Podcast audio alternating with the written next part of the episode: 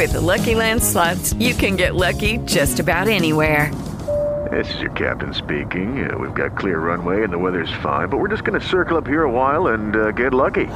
No, no, nothing like that. It's just these cash prizes add up quick. So I suggest you sit back, keep your tray table upright, and start getting lucky.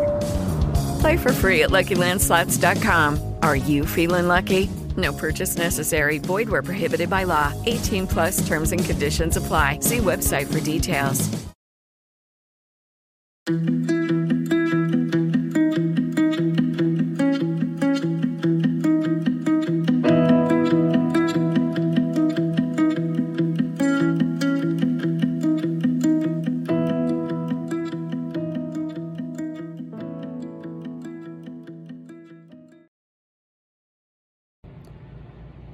and welcome. I'm Brandon Sessler, and this is Truckers Church.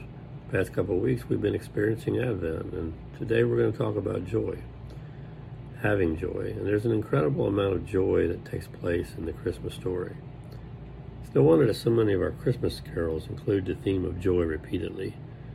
Even in secular media, joy is usually prevalent. Consider Scrooge, the Grinch, and It's a Wonderful Life all start out with gloomy characters who end up spreading joy. When we get to the Bible, we find the angel who visits Elizabeth and Zechariah.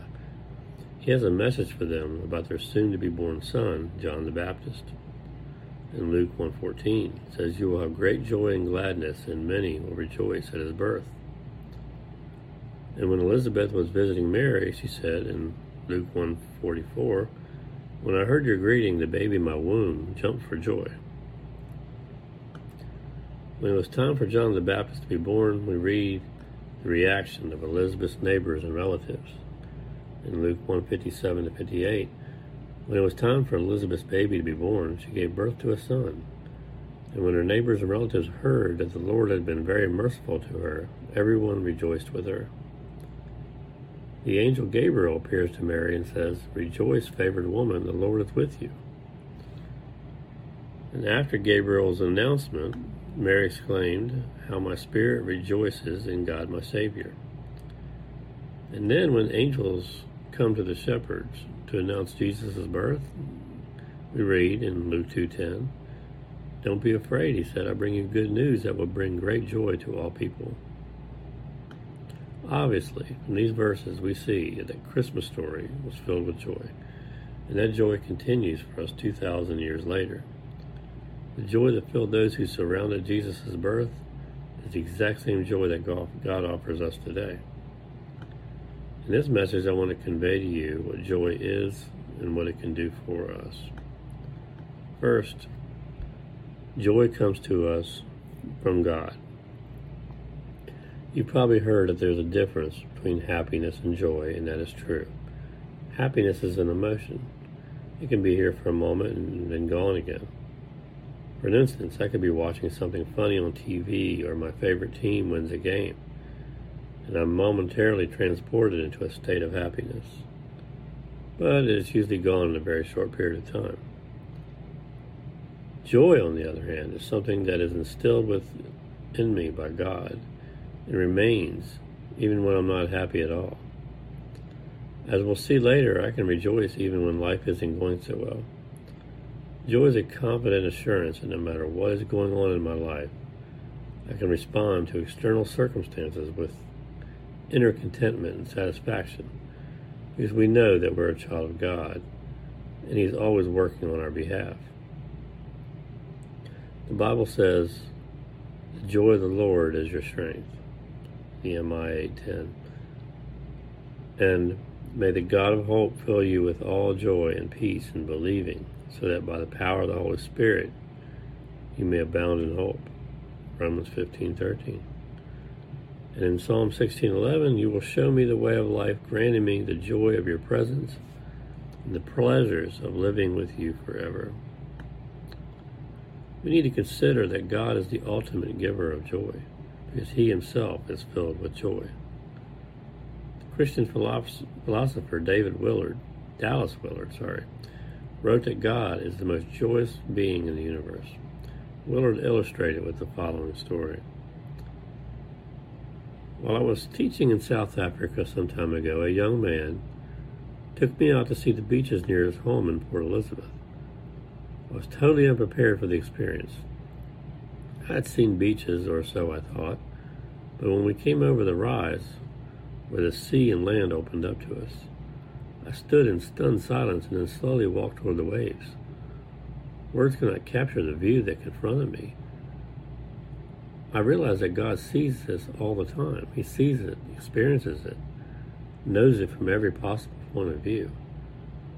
This and billions of other scenes like and unlike it, and this and billions of other worlds.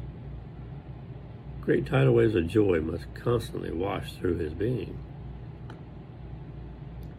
We pay a lot of money to get a tank with a few tropical fish in it and never tire of looking at their beauty and marvelous forms and movements. But God has seas full of them, which He constantly enjoys. We're enraptured by a well done movie sequence or by a few bars from an opera or lines from a poem. We treasure our great experiences for a lifetime and we may have very few of them, but he is simple, simply one great, inexhaustible, and eternal experience of all that is good and true and beautiful and right. And Willard concludes, all the good and beautiful things from which we occasionally drink tiny droplets of soul exhilarating joy, God continuously experiences in all their breadth and depth of richness. And second, Joy is a choice that we are offered.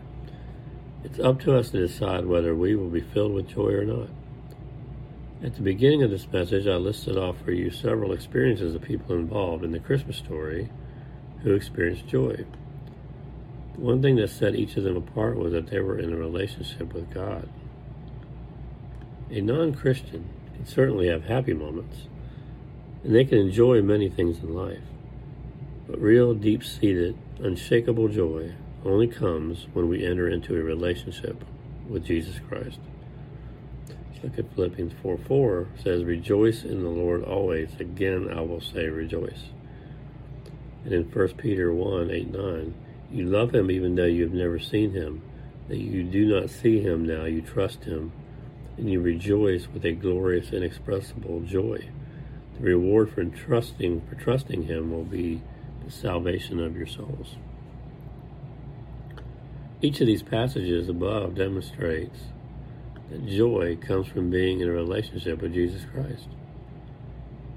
Rejoice in the Lord. You can rejoice with a glorious, inexpressible joy because you trusted in Jesus.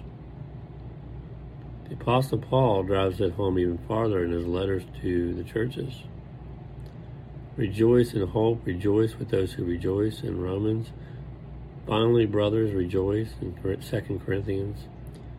Rejoice always in 1 Thessalonians. Be glad and rejoice with me. Rejoice in the Lord. Rejoice in the Lord. Again, I will say rejoice. Philippians 4 4. Remember that when Mary was given the news from the angels, she responded, How my spirit rejoices in God my Savior. Think about that not God, a person I think about once in a while, or God who might or might not exist, or something along those lines. Mary explicitly stated that her spirit was rejoicing with God, her Savior.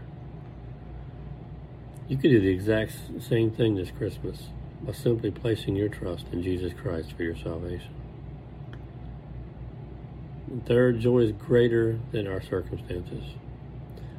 There are times when it's hard to feel joyful. That is, if you get it mixed up with the definition of happiness we mentioned earlier. I'm not happy during difficult times, but I'm joyful. When you remember that true joy is a confident assurance that no matter what is going on in your life, you can respond to external circumstances with inner, content, inner contentment and satisfaction because you know that you're a child of God and he's always working on your behalf. Let's look at Luke chapter 6, verse 22 to 23. Jesus said, Blessed are you when people hate you, and when they exclude you, and revile you, and spurn your name as evil, on account of the Son of Man. Rejoice in that day and leap for joy, for behold, your reward is great in heaven, for so their fathers did to the prophets. Look at 2 Corinthians 7 4. Paul said, I'm acting with great boldness towards you. I have great pride in you. I'm filled with comfort in all our affliction. I'm overflowing with joy. And in James chapter 1, verse 2 to 4, James said, Count it all joy, my brothers, when you meet trials of various kinds, for you know that the testing of your faith produces steadfastness. And let steadfastness have its full effect, that you may be perfect and complete, lacking in nothing. Think of the three men that said these words Jesus, who suffered a humiliating, excruciatingly painful death, Paul, who was imprisoned and unfairly treated for his faith, James, the brother of Jesus, who not only watched his own brother cruelly killed, but tradition has it he was stoned to death. All three of these tell us that we can find real joy, even when people hate us, even when we're afflicted, even when we're excluded. The joy that we see in that first Christmas is the same joy we can have, no matter what difficulties we're going through. And no one is denying that the difficulties are real. We're just saying that when the joy of Jesus takes over our lives, our whole life perspective is completely different. As we draw to a close, my prayer for you is that you choose joy this Christmas. And once you have made that choice, that you would spread your joy to your family, your friends, and everyone you know. A joyous Christmas is the best kind of Christmas.